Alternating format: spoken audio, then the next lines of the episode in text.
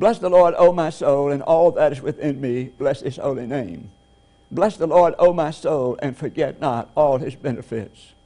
And so we gather here tonight with grateful hearts, not only for God's blessings, but for God himself. My name is Hal Brady, and it's my prayer that this service will be a blessing both in word and in music. Now I want to read our scripture lesson from the familiar passage of the 100th Psalm. Hear the word of God. Make a joyful noise to the Lord, all the earth. Worship the Lord with gladness. Come into his presence with singing. Know that the Lord is God. It is he that made us, and we are his. We are his people and the sheep of his pasture. Enter his gates with thanksgiving and his courts with praise. Give thanks to him, bless his name. For the Lord is good, his steadfast love endures forever, and his faithfulness to all generations. And may God add his blessing to the reading and hearing of this portion of his holy word. Would you join me, please, for a word of prayer? O God, may the words of my mouth and the meditation of all our hearts be acceptable in thy sight. O Lord, which art our strength and our Redeemer. Amen. Want to make the most of your life for the rest of your life? This message just may be for you. The late Henri Nouwen, one of the great spiritual giants of the last century, was writing about his years in Latin America. He said, The word that I kept hearing wherever I went was the word gracias. Muchas gracias. Thank you. Thanks be to God. Many thanks. Nouwen continued, I saw thousands of poor and hungry children. I met many young men and women without money, a job, or a decent place to live. I spent long hours with sick, elderly people, and I witnessed more misery and pain than ever in my life. But in the midst of it all, that word lifted me again and again to a new realm of seeing and hearing. Gracias, thanks. Through their gratitude, these particular Latin Americans were making the most of their lives. Now, I want us to turn from the Latin Americans to Psalm 100. The psalmist admonishes us to serve the Lord with gladness. But the psalmist is too wise just to leave it at that. Serve the Lord with gladness. How? The psalmist goes on and points out the motivation of gladness, which is gratitude. Muchas gracias. If we read this psalm carefully, we'll discover two reasons that the psalmist is grateful to God. First, there's God's activity in creation. Listen to these verses. Know that the Lord is God. It is He that has made us, and we are His. We are His people and the sheep of His pasture. And second, there's God's love expressed in history. For the Lord God is good. His steadfast love endures forever, and His faithfulness to all generations. Tonight, I want to speak on this most important subject of gratitude. It'll have a lot to do whether we make the most of the rest of our lives. First of all, gratitude is a gift. It's a gift. Scott Peck said one time he was sitting, and in his lap there were two checks one that was given for service rendered, and the other that had come in unexpected, unanticipated. He said in actuality he had two meals one meal that was earned and one meal that was unearned. I want us now to think about the meaning of grace. Of course, the second one is grace. Grace is for free, grace is gratis. And so we have three words here we have grace, gratis, and gratitude. These are three important words, and they sort of flow into each other. Scott Peck said, Perceive grace, and you will naturally feel grateful. Perceive grace, and you will naturally feel grateful. That's essentially what's going on with the psalmist. He says, For the Lord is good, his steadfast love endures forever and his faithfulness to all generations.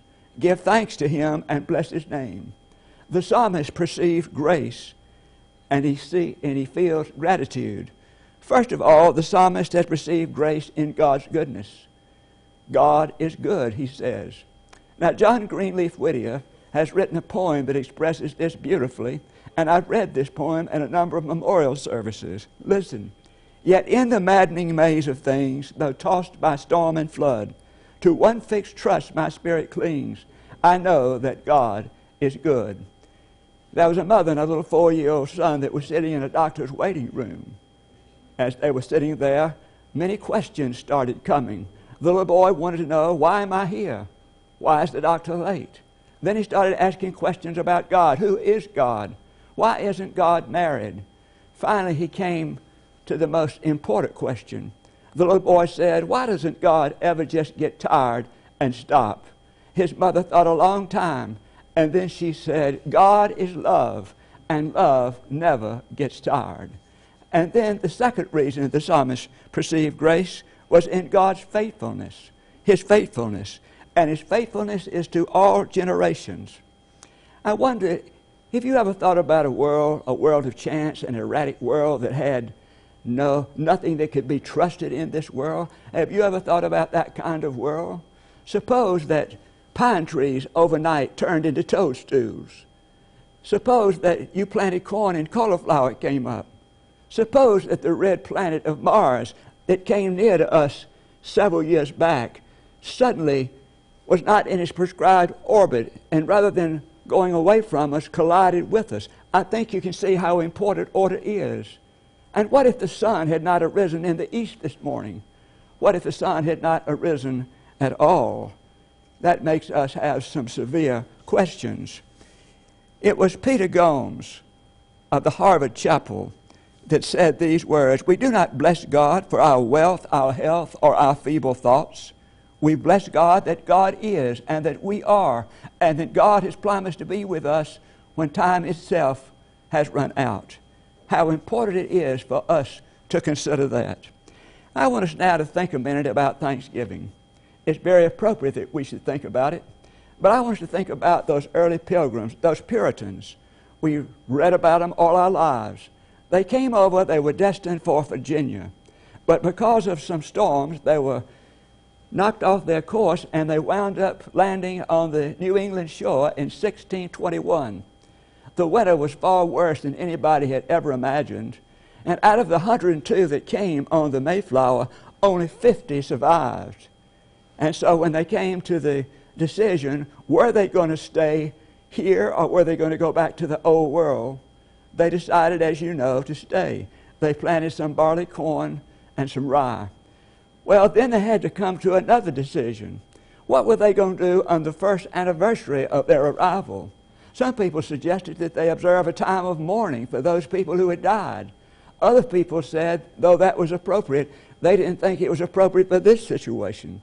They wanted to offer a day of thanksgiving, for after all, 50 of them had survived 50 out of 102. They had a pretty good crop. The natives didn't treat them too bad. They said, let's celebrate what we have going for us and not what we have going against us. You see, these early pilgrims, these Puritans, they perceived grace and they were grateful.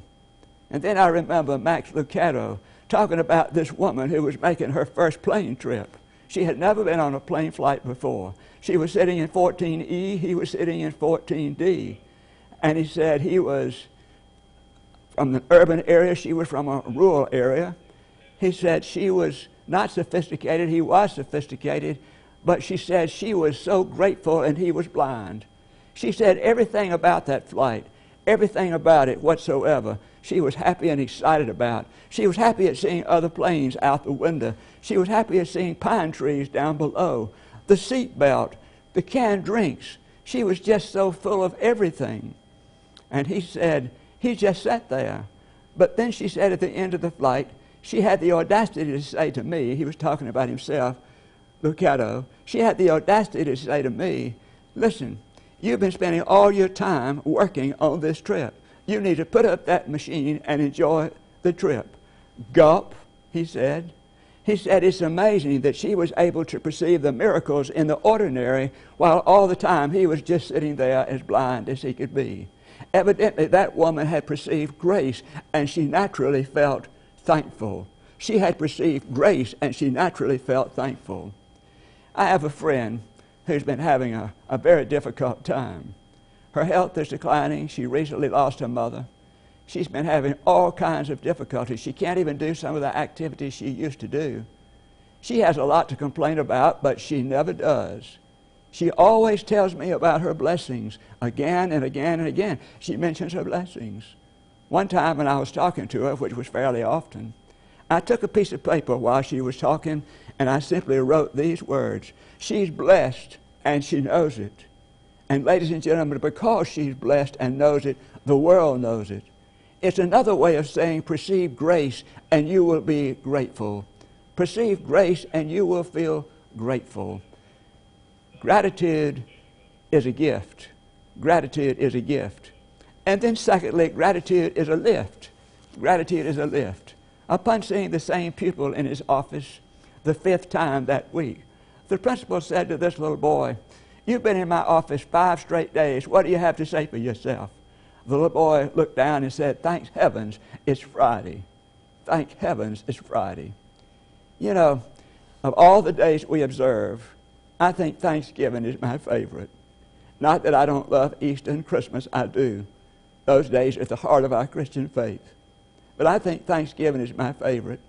The reason is it's not so full of hustle and bustle and hype.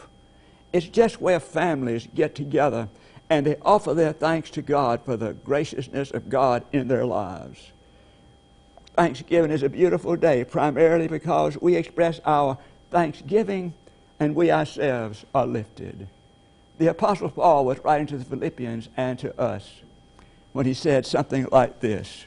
He said, Have no anxiety about anything, but in everything by prayer and supplication with thanksgiving let your requests be made known to God. And then he said, Peace. But I want you to notice he said, with thanksgiving. Paul was telling us of the tremendous uplifting power of grace.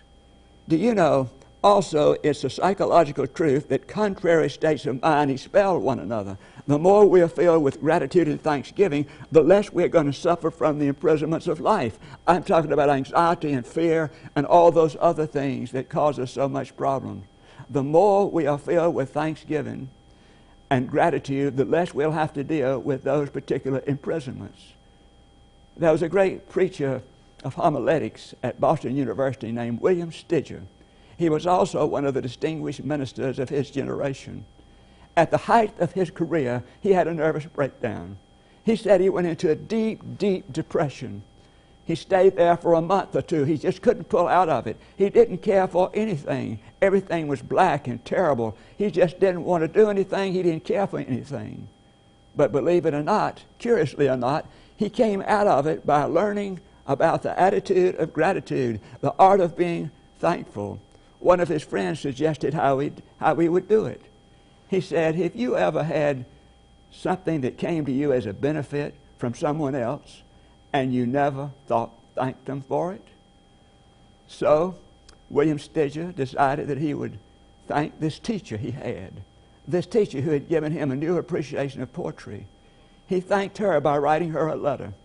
After the letter had been gone for a week, the reply came back from this teacher, and I'd like to share with you the reply of the teacher from his letter.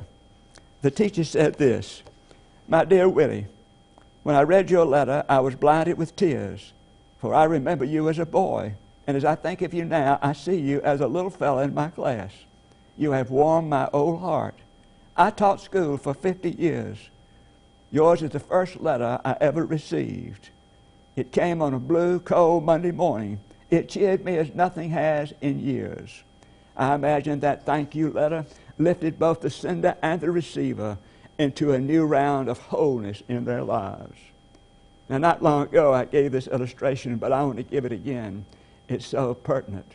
Dr. Hans Lilly was in a German prison camp, and he said, though things were horrible, there was a lot of hatred and all that, he said he found that a simple thank you to his guards when they would chain him or give him his meal sort of pull them up short.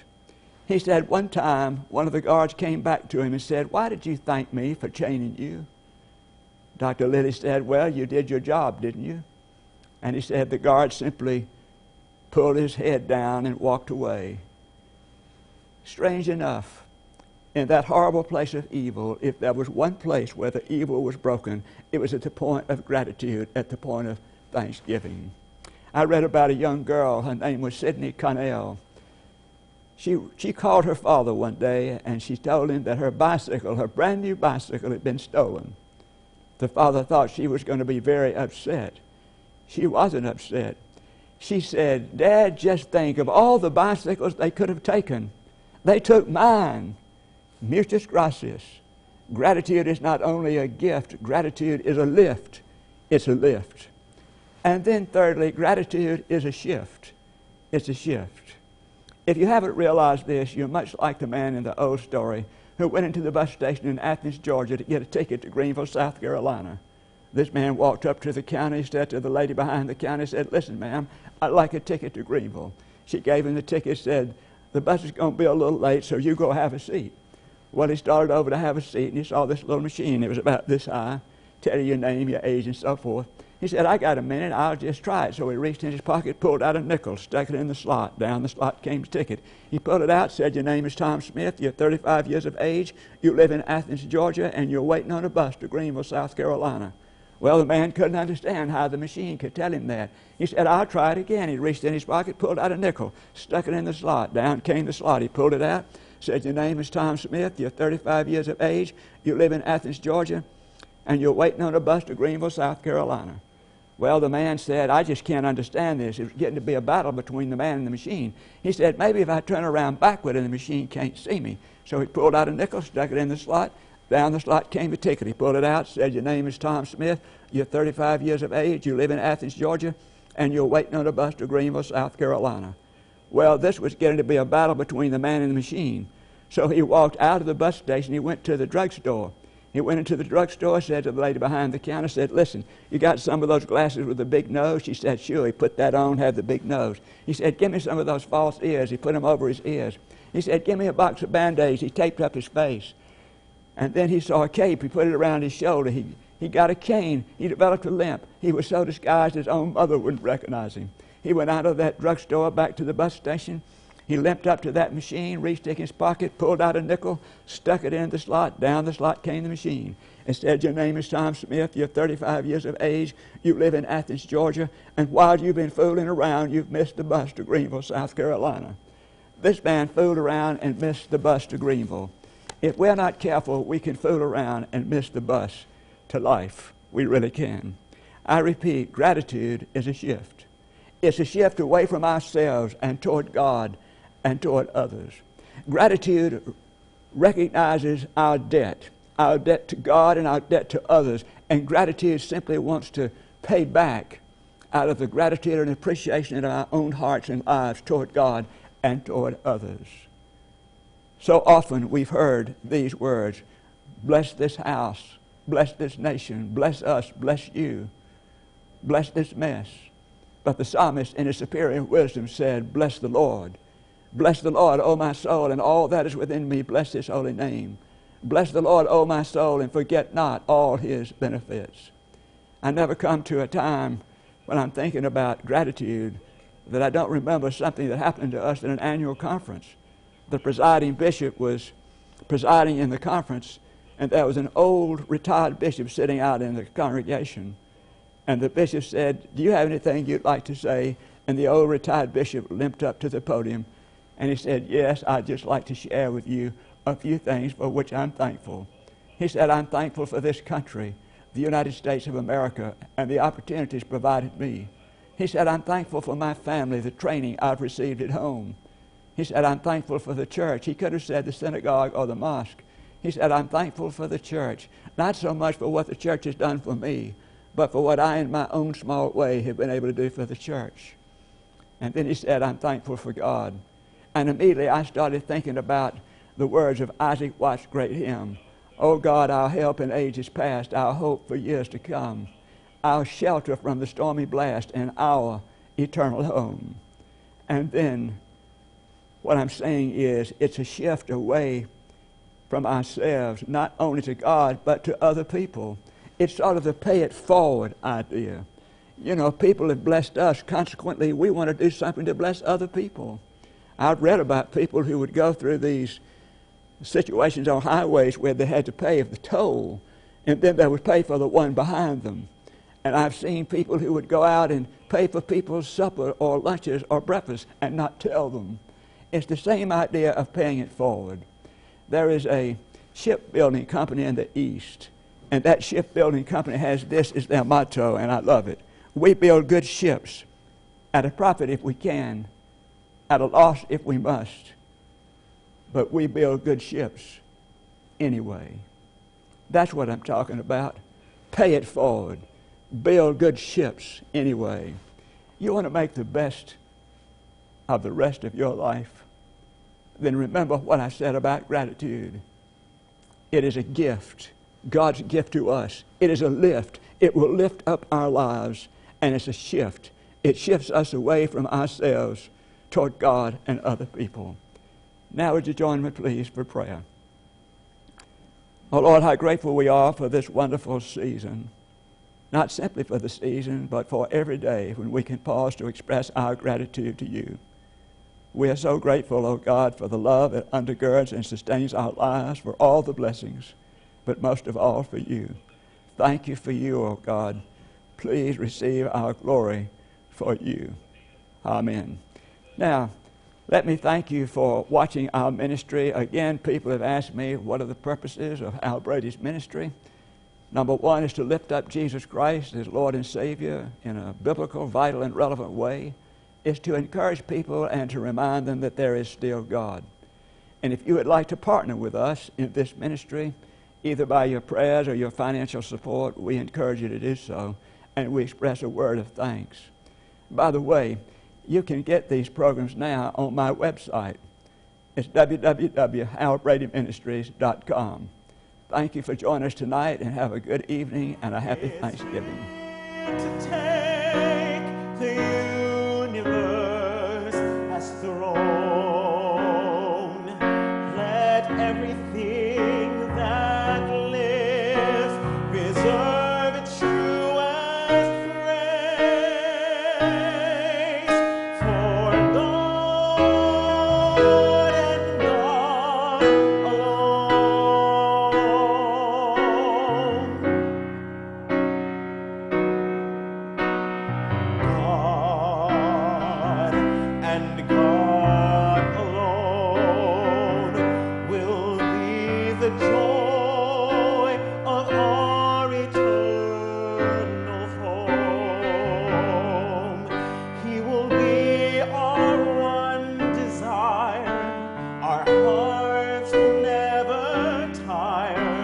of God.